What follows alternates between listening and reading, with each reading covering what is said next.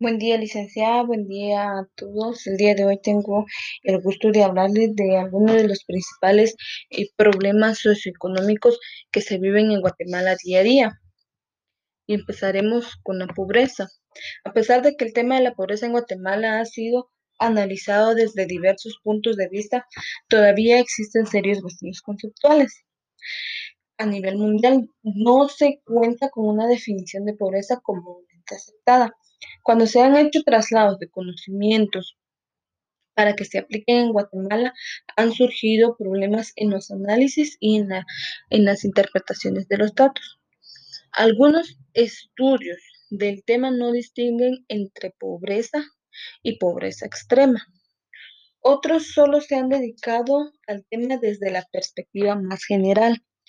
El enredo de la cadena de sus causas y efectos ha originado falta de claridad en, múltiples exposiciones y documentos, y finalmente no ha habido honestidad en el sentido de reconocer la importancia de todos los modelos y métodos de solución de este complejo fenómeno social. Con esto se ha asegurado la confusión y la improvisación para abordar el hecho de que en casi todos los países del mundo un porcentaje de sus ciudadanos vive al borde del abismo.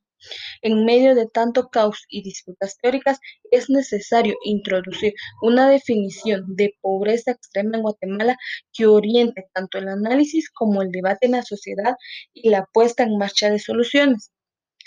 La pobreza es el problema económico, político, social y ético más grave que enfrenta Guatemala en estos momentos, debido a que el 54% de la población es afectada por este flagelo y lo más preocupante es que el 22.57% vive en condiciones de extrema pobreza.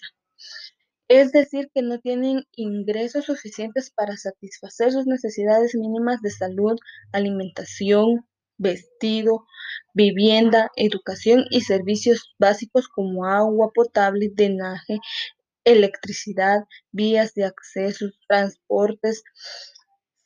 según una encuesta nacional que se hizo eh, en gastos familiares realizada entre 1998 y 1999, el 67% de los pobres del país se dedican a labores agrícolas y obtienen ingresos de 10 mil quetzales anuales. La situación de pobreza en Guatemala es alarmante, siendo las regiones del noroccidente y las del norte las más pobres, con un 79% y un 75% respectivamente. Las regiones metropolitanas centrales y nororientes son las menos pobres, con un 11% 43% y 49% respectivamente. Respectivamente se puede decir que la pobreza es extensa, profunda y predominante rural y afecta principalmente a la población más vulnerable. Se puede decir que afecta a los pueblos indígenas, a los niños, a las mujeres y a los ancianos. Las causas que generan que generan la pobreza son variadas, mismas que se pueden clasificar en estructurales y coyunturales, siendo estas migraciones internas y externas, niños y niñas y ancianos en las calles, violencias generalizadas como robos, secuestros, narcotráficos, la ingobernabilidad, que son los linchamientos, las tomas de carreteras, las huelgas, las desnutriciones, las infraestructuras, las destrucciones de infraestructuras públicas, también tenemos la alta tasa de analfabetismo, las altas tasas de mortalidad materna e infantil, la desnutrición crónica y la destrucción acelerada de recursos naturales. Y la inversión que realiza el Estado en programas y en proyectos de inversión social anualmente es considerable, ya que suman miles de millones de quetzales. Los impactos de dicha inversión no se conocen y se considera que la misma no está llegando a los más necesitados, porque los índices de pobreza, en lugar de disminuir, aumentan, situación que comprueba fácilmente al viajar al interior del país y observar los constantes movimientos sociales. Es por medio de planes políticos programas y proyectos adecuadamente formulados y evaluados que se están orientando a atacar las causas coyunturales de la pobreza. ¿Cómo se va a lograr primeramente erradicar la pobreza extrema? Luego vendrá el crecimiento económico y posteriormente el desarrollo económico y social que espera la población. Hace falta mencionar que la pobreza extrema en Guatemala cuenta con su particularidad. Tan solo, se, han encontrado similitudes con Perú y con la India, las condiciones y los rasgos distintivos son dignos de consideración porque han hecho naufragar infinidad de programas con un enfoque integral y de proyectos específicos ante la necesidad imperativa de la pobreza extrema en Guatemala. El primer faltante se localiza en los acuerdos nacionales e internacionales, también en el organismo ejecutivo. Adolece de agujeros para poder lanzarse a resolver estos problemas. De último, habría que señalar que ni existe un concepto de nación ni un portafolio de proyectos unidos a una visión nacional. Al considerar el significado de los temas que vemos en la pobreza extrema, es necesario originar y reparar el concepto. Es necesario reparar el concepto y sus sinónimos. En el caso de pobreza extrema, encontramos los sinónimos de miseria, indigencia y se observa que a pesar de ser conceptos diferentes, comprenden el mismo significado en, el mismo significado. En conclusión, se puede decir que a lo largo de este proceso se ha implementado, se han implementado políticas de gasto social que han, resultado insuficientes en el combate a la pobreza, ya que estos programas en sí mismos resultan pobres, dado que el problema central de la pobreza es la distribución inequitativa del ingreso que beneficia a una pequeña minoría en detrimento en el nivel de la vida de la mayoría de la población. En este sentido, los programas de gasto social deben ser orientados hacia un proceso de redistribución del ingreso en beneficio de las mayorías para mitigar los efectos de la pobreza. Pero esto no quiere decir que los programas de, de gasto social constituyan una solución definitiva. El fenómeno, fenómeno de la pobreza, toda vez que la pobreza, como lo hemos mencionado, ya es una característica estructural del capitalismo en sus diferentes modalidades.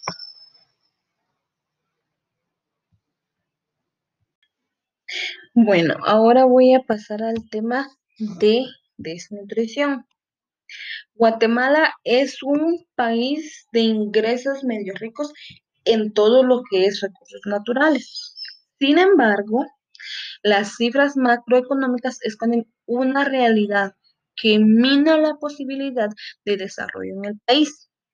Las desigualdades sociales y económicas son extremas y condenan a gran parte de la infancia del país a tener una vida limitada por los efectos de mala nutrición.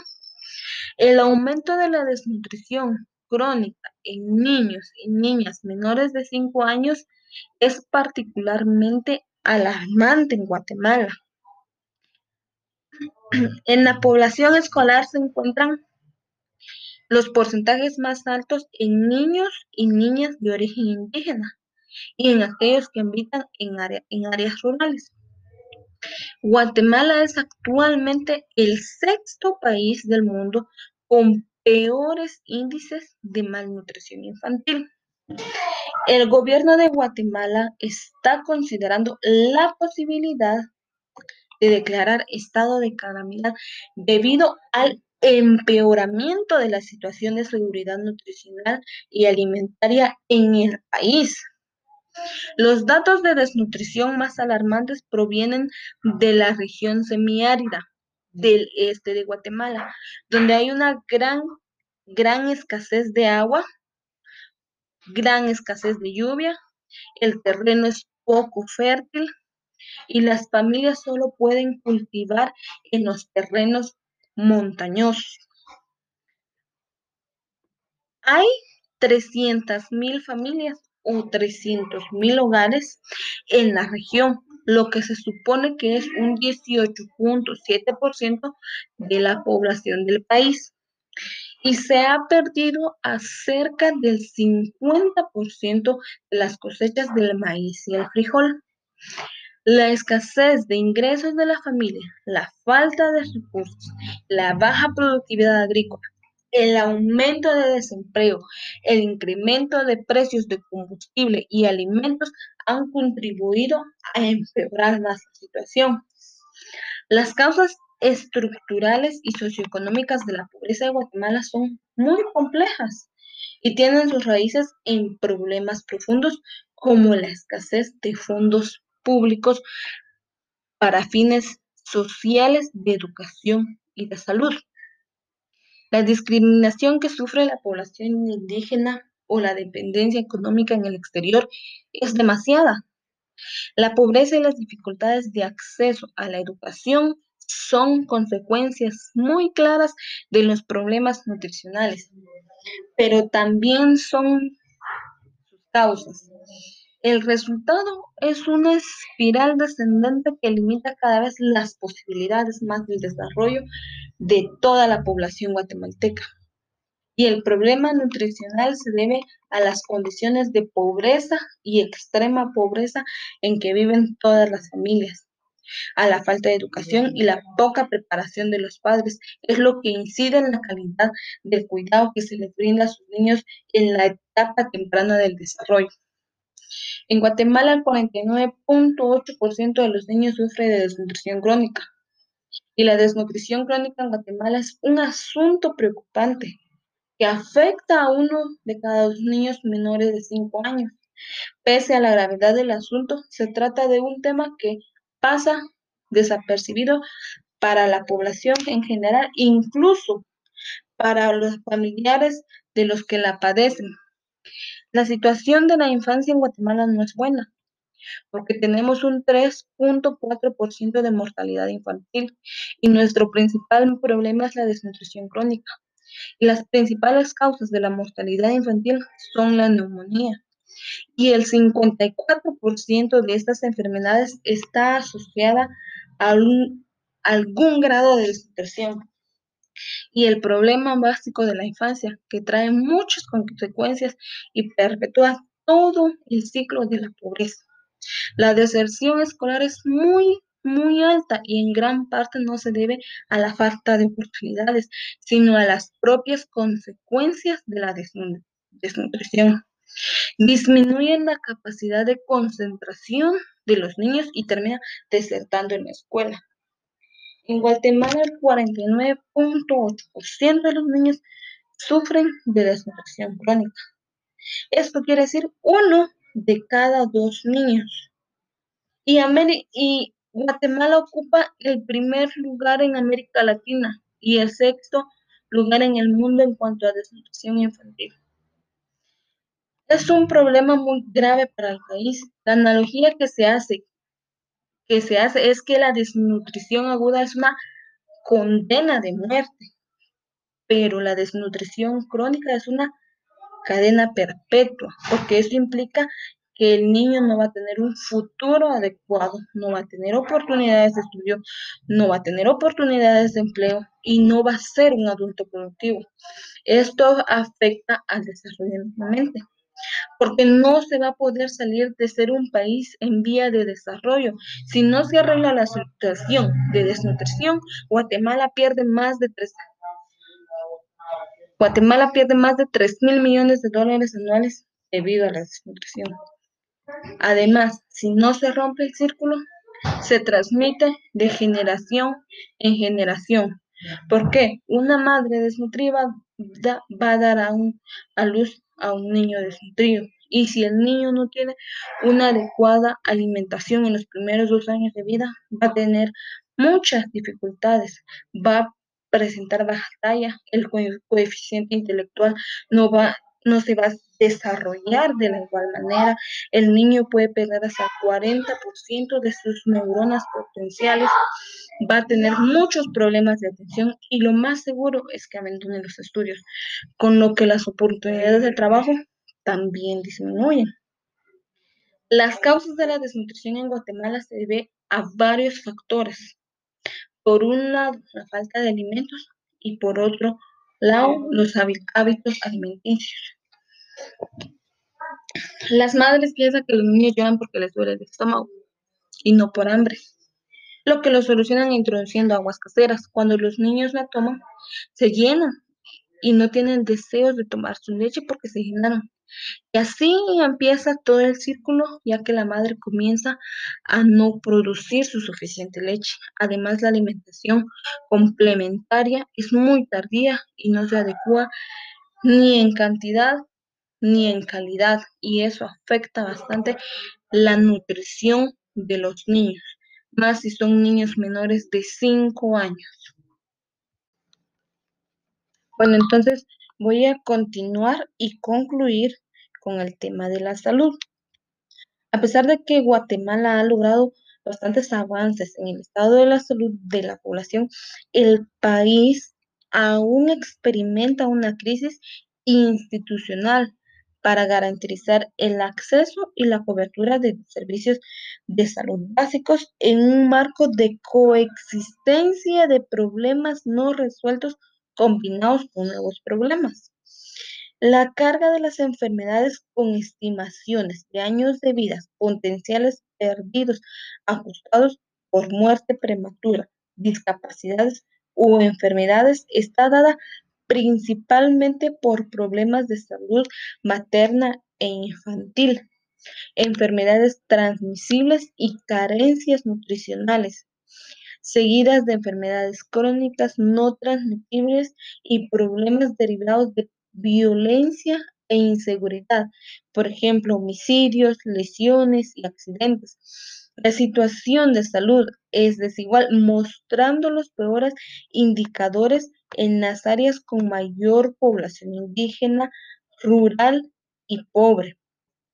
La mortalidad materna es 2.2 veces mayor en la población indígena que en la que no es indígena. La desnutrición crónica en niños menores de 5 años es 1.8 veces mayor en indígenas que no en indígenas. Los municipios con menor concentración de pobreza, menor ruralidad y menor porcentaje de población indígena concentran la mayor cantidad de infraestructuras físicas de servicios de salud. El análisis de la situación del país permite identificar los siguientes desafíos, que sería la desigualdad, no solo en ingresos, sino también en el acceso a servicios de salud y educación, la tecnología y activos para producir, entre otros, marcar diferencia en el nivel de desarrollo reportado para los diferentes grupos de población. Y otro sería el bajo financiamiento público para la salud. El Ministerio de Salud Pública y Asistencia Social ha mantenido un presupuesto que equivale al 1% del Producto Interno Bruto durante los últimos 20 años. Las dificultades para abordar multisectorialmente los determinantes de salud es debido a la desconexión entre el Ministerio de Salud Pública y Asistencia Social y las agendas económicas y sociales del país. Y a pesar de los retos, el país ha alcanzado algunos logros en salud pública, entre los que se destaca la certificación de eliminación de oncocerocosis en el año 2016, emitido por la Organización Mundial de la Salud, convirtiéndose Guatemala en el cuarto país en América Latina y en el mundo por ser declarado libre de esta enfermedad.